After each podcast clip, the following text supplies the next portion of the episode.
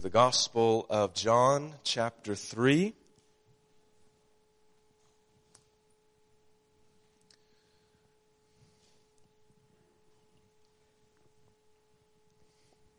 The Gospel of John, chapter 3, verses 9 to 15. And while you're turning there,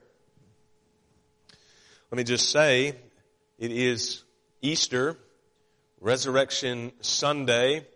So I was thinking back and forth, should I should I depart for a moment from the Gospel of John or maybe move uh, towards the end of the Gospel and preach from a text specifically on the resurrection and, and the empty tomb or some other portion from Paul's writings?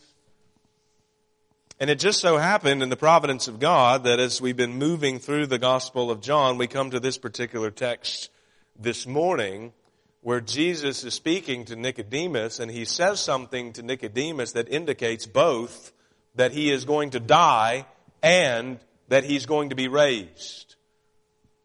So we're just going to stay here. this text also, um, maybe you'll remember last Good Friday, last year, uh, this text was not the specific one we were looking at. We looked at Numbers uh, chapter 21, verses 4 to 9, the, the passage we read a little bit ago, and looked at Jesus' death from that perspective. And, uh, and then this Easter season, we are, we are back now looking at the same passage, only from the Gospel of John.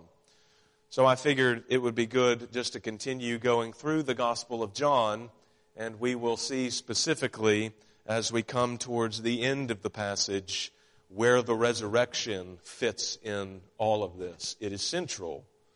Um, it is the very ground for which Jesus can say that if we believe in him, we can have eternal life. So, that is where we are moving, uh, and we will take little steps getting there uh, towards the end. So, I want to read uh, uh together John chapter 3 picking up in verse 9 and going down to verse 15 this morning.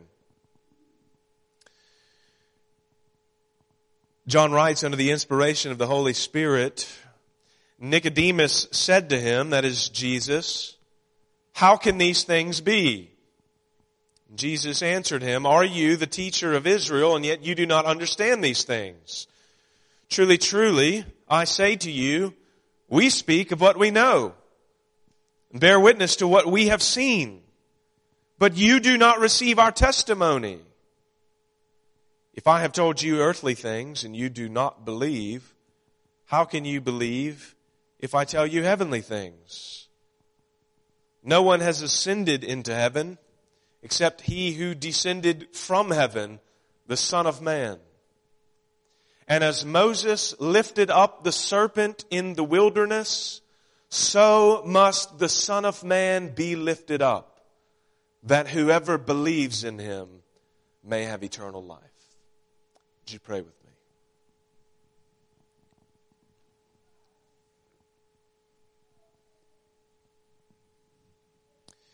Father, we rejoice in this word this morning that your Son, the Son of Man, the Son of God, the King of Israel, the promised Christ, had to be, out of necessity to accomplish the will of God, be lifted up on a cross and be lifted up at your right hand, seated at the place of authority. Father, we rejoice this morning that Jesus, when he entered into this world and took upon himself human flesh, knew what he came to do. He came to seek and to save the lost and to redeem guilty sinners such as us. Father, I pray that this morning, as we continue looking at what Jesus said to Nicodemus, that you would open up our hearts, grant to us the illuminating work of the Spirit, so that we might rejoice in all of the fullness of Jesus' work on our behalf. And I pray these things in Christ's name. Amen. So we are picking up this morning in the middle of this back and forth conversation between Jesus and Nicodemus. We saw last week that John, as he is writing his gospel, is demonstrating for us that Jesus of Nazareth is the long hoped for and waited for Messiah that was promised by the Old Testament prophets. He is the end point to which all of the promises of God are moving. He is the one who ushers in the new age of the Messiah because he himself is the Messiah. And he is the one who has the authority to rebuild and to relocate God's temple in himself. Place of worship now is focused in him. So John in chapter 2, as we saw, is helping us to see these truths as he recounts for us the events of Jesus turning the water into wine, as well as the event of Jesus cleansing the temple of all of its corrupt worship practices. We also saw was that John, as he's moving through chapter 2 and into chapter 3, is presenting us with several different responses to what Jesus is teaching and doing. There is the right response of belief that is seen in his disciples. There is the wrong response of rejection and challenging Jesus' authority that is seen by many of the other Jews and Pharisees and scribes.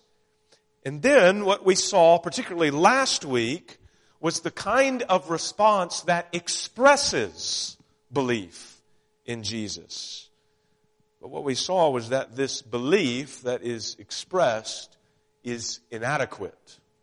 It's not a faith that saves. The kind of belief that acknowledges something true about Jesus, but which completely misses who he truly is.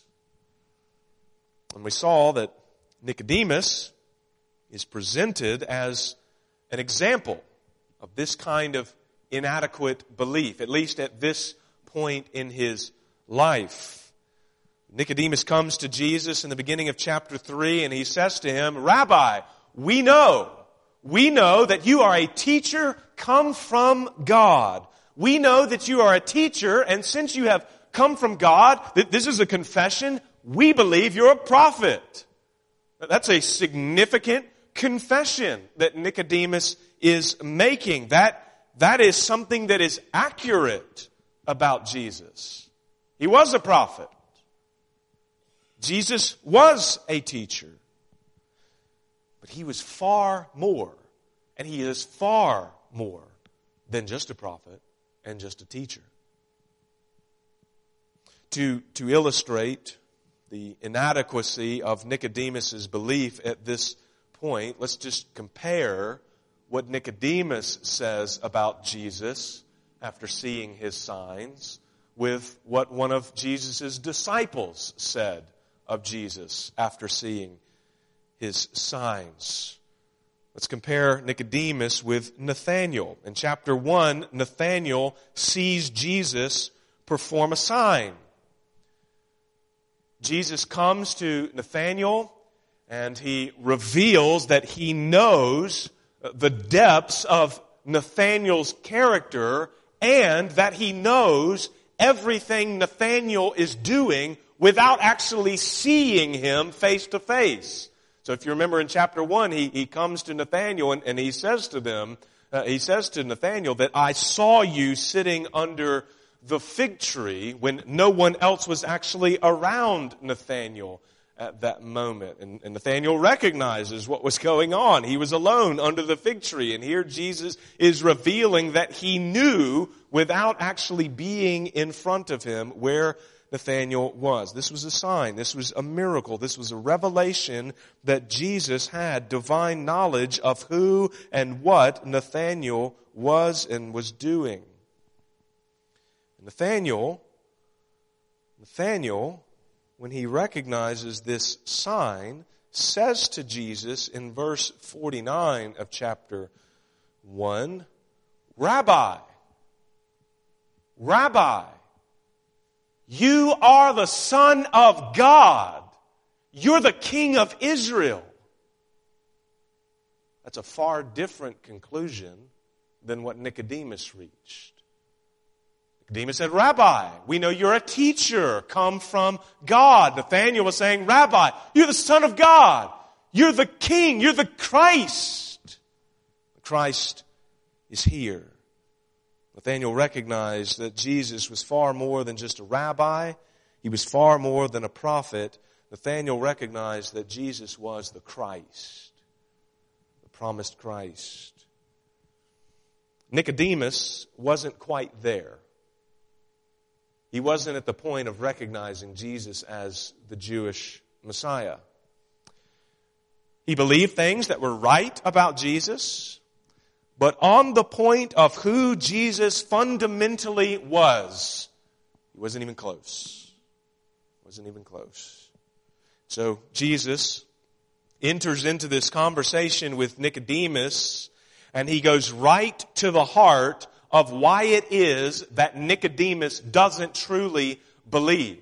Why it is that Nicodemus does not recognize Jesus as the Christ. He says, Nicodemus, you do not see the kingdom of God. You do not see its king who is standing right before you. You cannot enter into the kingdom of God because Nicodemus, unless one is born again, he cannot see the kingdom of God.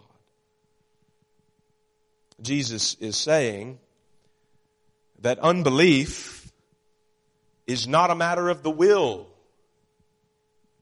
Unbelief is not a matter of lacking facts or information. Unbelief is not the result of not being able to see God work some divine miracle. Jesus is going to the heart of Nicodemus's unbelief and thus the heart of all unbelief and saying that a person does not believe because they've only been born once. They've only had one birth. They've been born naturally into this world as everyone is. And thus, they are only descendants of Adam. They are in Adam. They inherit the nature, the fallen nature of Adam. And as such, they are only of the flesh. And they do what those in the flesh do. They sin. They reject God. They are blind to the things of God. They are deaf to His Word. They cannot see nor enter His kingdom. To believe, to see and to enter into the kingdom of God, to love and behold Jesus as Christ requires a supernatural new birth, a supernatural work of God within a man. It requires the Spirit of God to miraculously and fundamentally recreate a person into something new. It requires the Spirit of God to cleanse a person of their sin that blinds them the things of God. And it requires that the Spirit of God cause them to be born anew and put within them a new spirit born heart that has affections and love for the things of God. When this second birth takes place, when God has divinely acted upon a person, then you see the kingdom of God. And then you believe in Christ. So if you are here this morning and you have believed in Christ, you trust Him and you recognize and acknowledge Him as the Christ and your, your heart is given over completely to Him, this happened. This happened. The Spirit of God opened your eyes. The Word of God went forth, and as the Word of God went forth, the Spirit of God moved to cause you to be born again. And what do people who experience the second birth do? They believe. It's, it's the fruit of the work of God. As, as James says, in James chapter 1 verse 18, of his own will, that is, God the Father's, the Father of lights, of his own will, he brought us forth by the word of truth. He brought us forth by the word of truth that we should be a kind of first fruits of his creatures. So that is where we pick up this morning in the conversation between Nicodemus and Jesus. Jesus is addressing what is at the heart of Nicodemus's unbelief. And now, in the verses we are looking at this morning, he addresses what Nicodemus is missing about who Jesus is and what he has come to do. And so, as we make our way through these verses, I want to draw out three truths about Jesus from this text. Each truth move, moving towards the climax of the resurrection. Uh, Jesus is the Son of Man who must be lifted up in an exalted manner. So, three truths as we move through this text this morning. First, first we see that Jesus has a unique authority to speak and teach of heavenly things. Jesus has a unique authority to speak and teach of heavenly things. In other words, he speaks of the eternal heavenly works of God not as a prophet who has received revelation from God and is just communicating accurately what he has received, but as one who knows the works of God because he comes from heaven. Because all of these works and these plans of God to be carried out in the world originated with him. The authority that I'm speaking of here, this kind of unique authority, is very much a kind of experiential authority. So, for example, I was watching a, an interview uh, on a program called Uncommon Knowledge the other day, where the interviewer was um, at, uh, was speaking to a certain military general who was retired. His name was General George Mattis. And this interviewer was just asking him about all of his different opinions on certain um, foreign matters and military matters. And as I, I'm listening to this interview, one of the things that's just running through my mind is we often listen to politicians or teachers or professors when it comes to foreign matters and when it comes to military matters, and many of them may have maybe spot on on the kind of things that they're advocating. But when you listen to a general who has been in combat, who has been on the front lines, you are listening to someone with a certain kind of authority that's different from someone who's never been in combat. You are listening to this person and you are recognizing that their, their teaching and their opinion on this matter carries a profound amount of weight that maybe someone else doesn't have. That's the kind of authority I mean here when I'm speaking about this unique authority Jesus has. Jesus can speak and teach and reveal heavenly truths because he's from there. He is the Son of God who has entered into the world and can uniquely reveal the will of God to us. So, in verse 9, we find Nicodemus asking a question. Jesus has just taught him about the necessary new birth by the Spirit, and Nicodemus asks him, How can these things be? Just heard you say, Jesus, that I've got to be born a second time? That, that God has to uniquely act within me and I can't do anything about it? How can these things be? Notice as well, Nicodemus is not asking a question just out of curiosity. This is a question raised as an objection.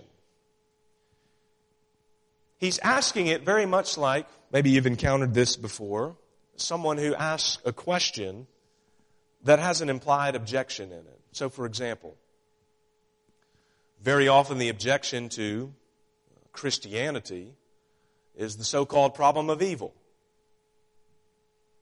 How can God be a truly loving God and there be evil in the world?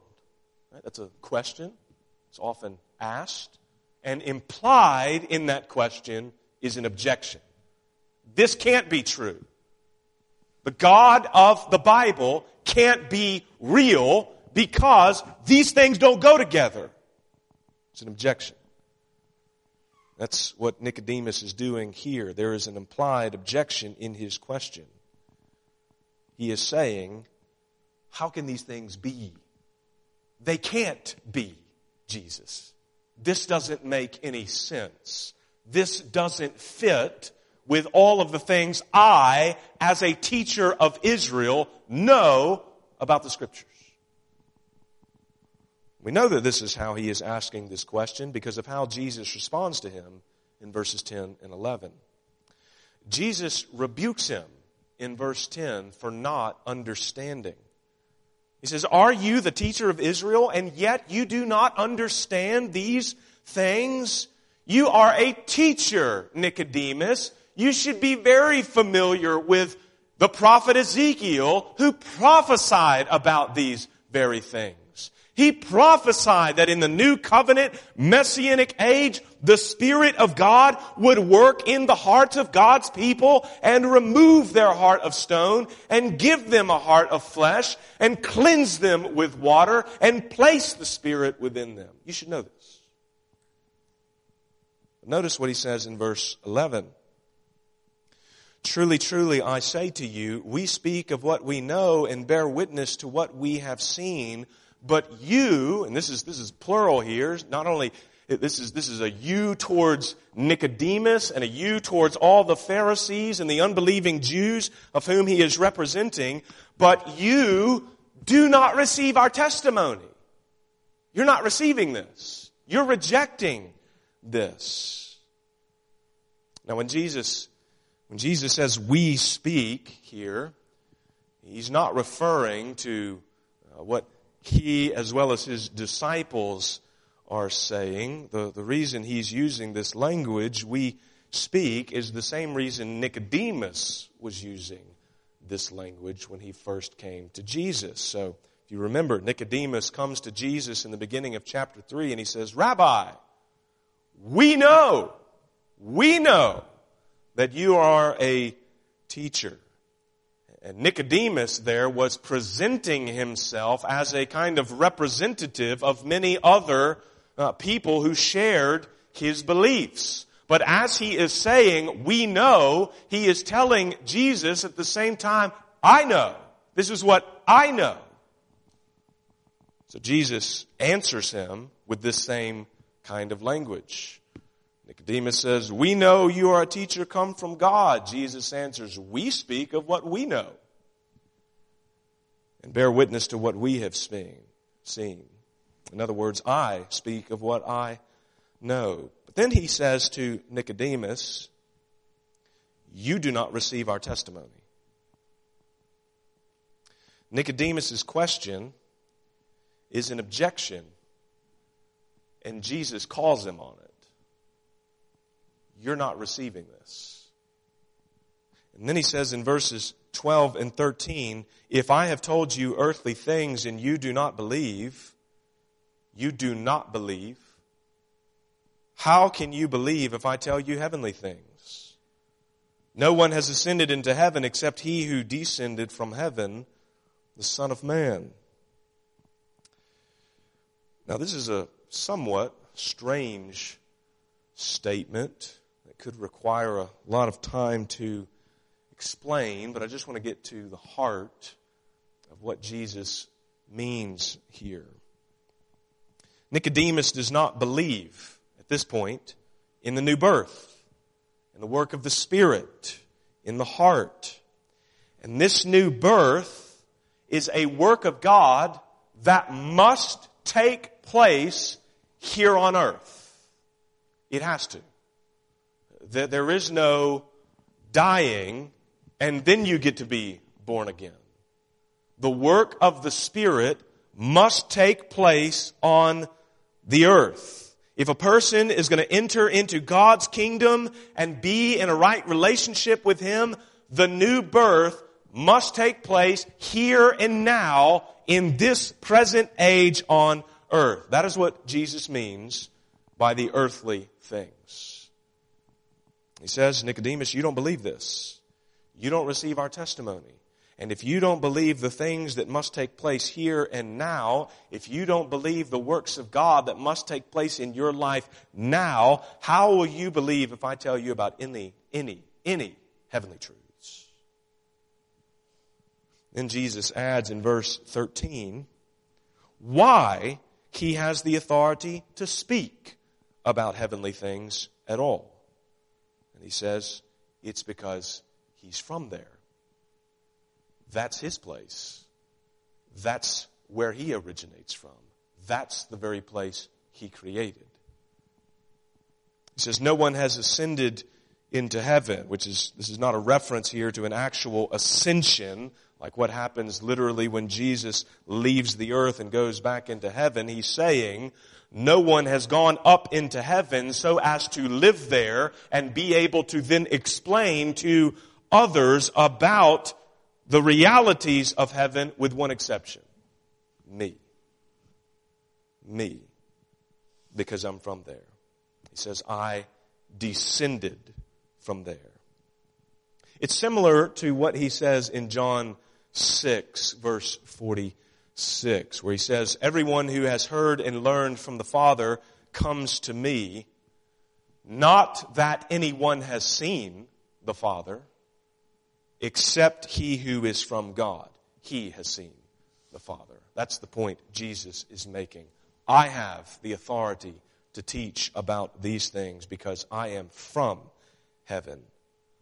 And so Jesus is claiming a unique authority all to himself to reveal the plan and work and mission of God in the world and in heaven because it is a plan and work and mission which has him as the main object and has him as the one who carries all of it out. So, what does that mean for you and me? Well, it means the same thing it was intended to mean to Nicodemus when he said it to him. If we desire to know God, if anyone desires to know the true living creator and maker of all things, if we desire to know what he is doing in the world, what God requires of us, what we need to enter into His kingdom, if we desire to know about heaven or any other spiritual question, we don't go to the latest best-selling book by a five-year-old or a ten-year-old or a fully grown adult telling us about a near-death experience they had where they went to heaven and returned and are now speaking about it. We don't go there. We don't go to any other religion that gives lip service to Jesus and does not recognize him as the sovereign king of the world. We go to Christ, to him directly. And we go to Christ because he is the only one who speaks with authority. Several months back, one of these best selling books, Heaven is for Real, uh, which had been published about some young child who had gone into heaven and come back to tell the whole world what heaven was all about, had to be pulled. Had to be pulled because the writers came out and said it was all a fabrication. We don't go to those outside sources because they have no clue what they're talking about. We go to Jesus because he is the one who has the authority to reveal these spiritual realities to us. The second truth about Jesus that we see from this text is that Jesus becomes a curse on behalf of sinners. He not only has the authority, a unique authority to reveal heavenly things to us and the plans of God to us, but Jesus becomes a curse on behalf of sinners. In verse 14, Jesus draws a parallel between himself and a very familiar event in the history of Israel. He says in verse 14, and as Moses lifted up the serpent in the wilderness, so must the Son of Man be lifted up. Now, the occasion of this serpent being lifted up is comes from the passage of Scripture that we read earlier, uh, that Tim read earlier from Numbers 21. And what's taking place in that passage of Scripture, or immediately what's going on uh, within, uh, uh within and among the Israelites, is that they're currently in the wilderness. Lots of different things have already occurred so far. They, they have actually, with their own eyes, seen the judgment of God against Korah and those who were rebelling against Moses and his priesthood. What we have seen already, and the Israelites have seen, the earth swallow them up. We've seen divine wonders, signs, miracles, that they have already at this point been redeemed from bondage out of Egypt with mighty signs and wonders. They've seen the sea split in two. So, so this point, Israel has already seen God working mightily among them and on their behalf. And immediately preceding this particular event in Numbers 21, they are in the wilderness, and there's a certain king, a Canaanite king, the king of Arad, who hears about the Israelites wandering in the wilderness. And you know what he wants to do? He wants to fight against them, and he wants to enslave them. He wants to do to them what the Egyptians did to them, and he does it. He comes against the Israelites. He takes some of them for his own slaves. And so what do the Israelites do? They cry out. They are a weak people. They are not established in any land. They do not have any great resources. They need deliverance from a mighty king who's coming against them. And what does God do? He does what he always does to his people. He delivers them. This is the immediate context of then what takes place in Numbers 21. They have just been saved miraculously from a tyrannical king and they begin traveling northward in the wilderness and they grow impatient with God. They begin to complain about God. They, in fact, begin to accuse God of malicious intents against them. They begin to loathe His provisions, loathe the food that he's giving them, and they say that God has brought them into the wilderness to kill them. Blasphemy. So the Lord judges them.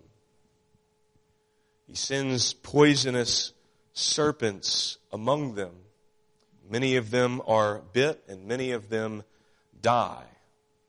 And so what does Israel do at this point? They do what they always do. They go to God and they ask forgiveness. They repent. They turn to Him. They ask Him, Lord, have mercy upon us. Israel confesses their sin and they ask for mercy and God provides for them a way of salvation. He tells Moses, Moses, I want you to build a serpent.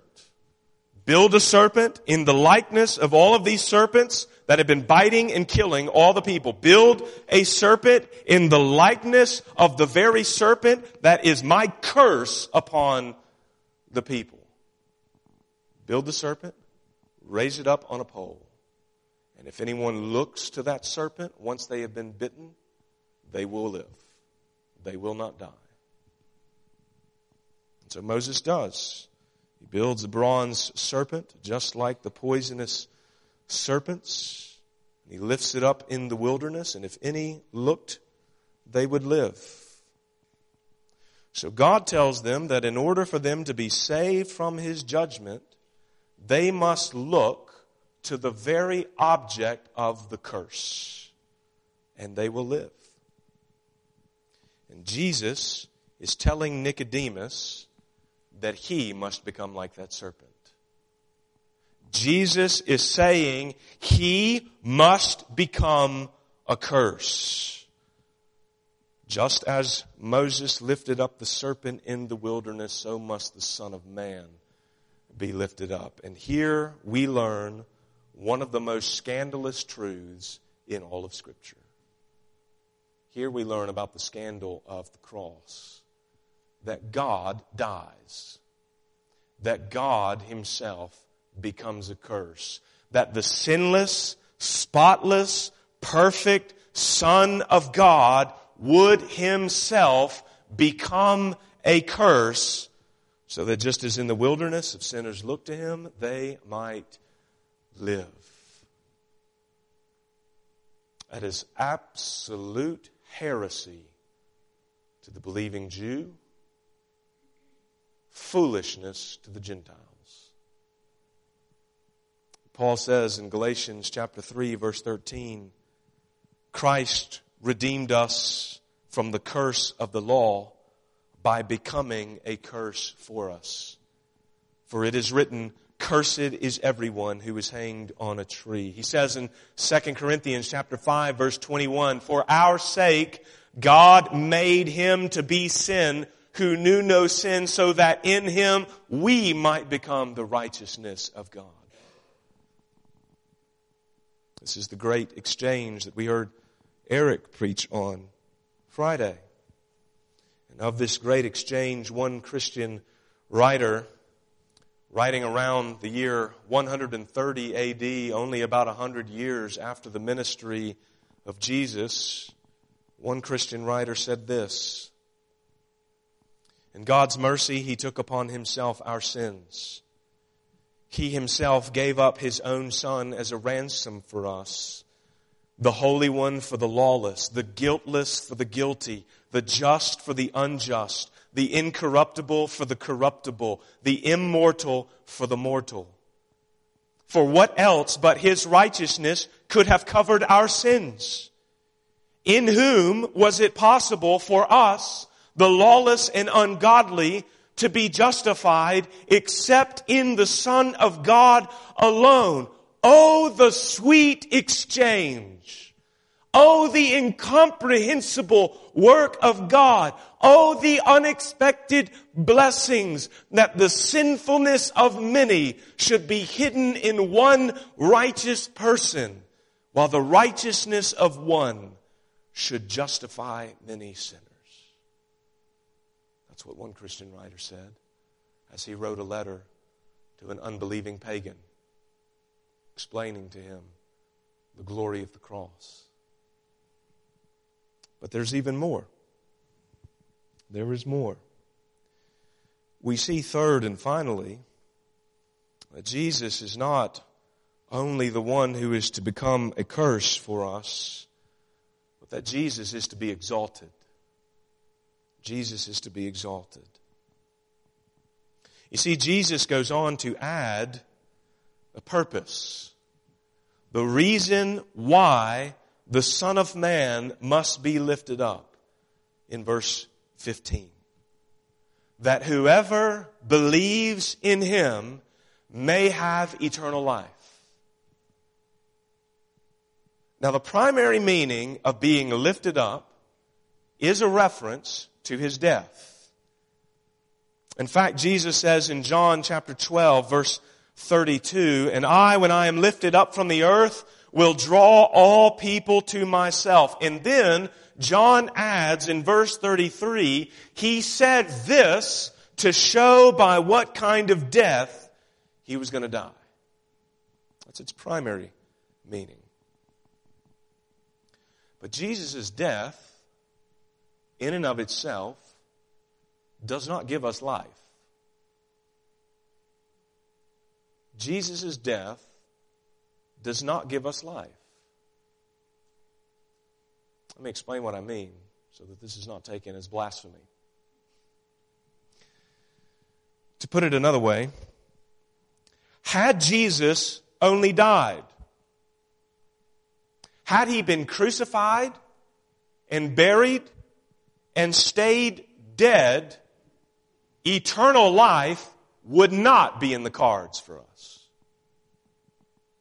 Had he died and stayed dead, the only legitimate response we could have is the one that Mary has when she's at his tomb in John 20 weeping. Weeping that the Christ she had hoped for and waited for and longed for and followed, weeping that he was dead. That's the only response we could have. No sure hope of eternal life. So, for Jesus to say that the Son of Man must be lifted up, that whoever believes in him may have eternal life, this must also imply that his lifting up includes his exaltation. It includes his resurrection and ascension.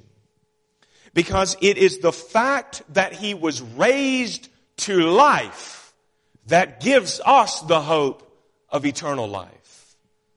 Paul says in Romans chapter 4 verse 25 that Jesus was delivered up, was sent to the cross for our trespasses, and raised for our justification. Raised so that we might be right with God and have life in Him.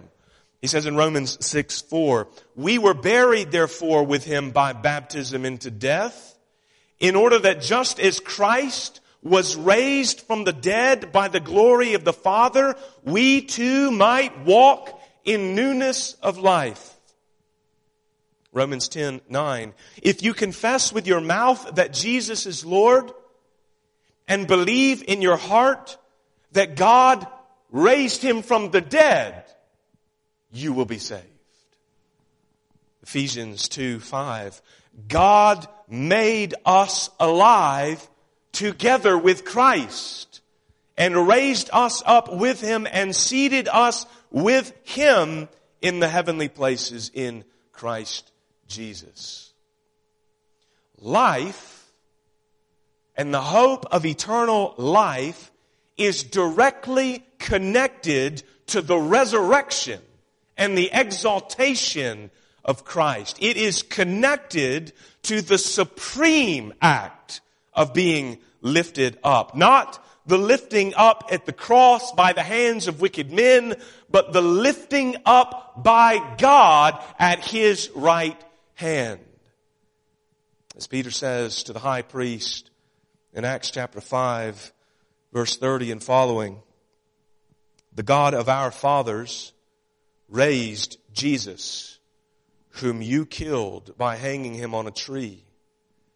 God lifted him up at his right hand as leader and savior. God lifted him up. And as a result, that is where our hope remains. Friends, this Resurrection Sunday, this Easter, is full of glory and hope because Jesus' tomb is no longer filled. It is empty. And because Jesus' tomb is empty, the promise and the realization for us is that our tombs and our graves will also be empty at His appointed time. That is why Easter weekend is most worthy of all celebration. Good Friday was good because our sins were dealt with on the cross. But had Good Friday ended with no resurrection, we would only be weeping. Good Friday is good because of what's coming on Sunday. Good Friday is good because what takes place according to the scriptures on the third day. Good Friday is good because Sunday is good because the tomb is empty. And as I said in the beginning, all we should be able to do is say, He is risen and walk out of here rejoicing forever. Because in Christ, friends, in Christ, and because He has been raised from the dead, if we believe, we look to the Son of Man as the Israelites look to the lifted up serpent on a pole. If we but look, gaze upon him, fix our eyes upon him, give him our hearts. If we but look, he says, any who believes will have eternal life in me. Would you pray with me?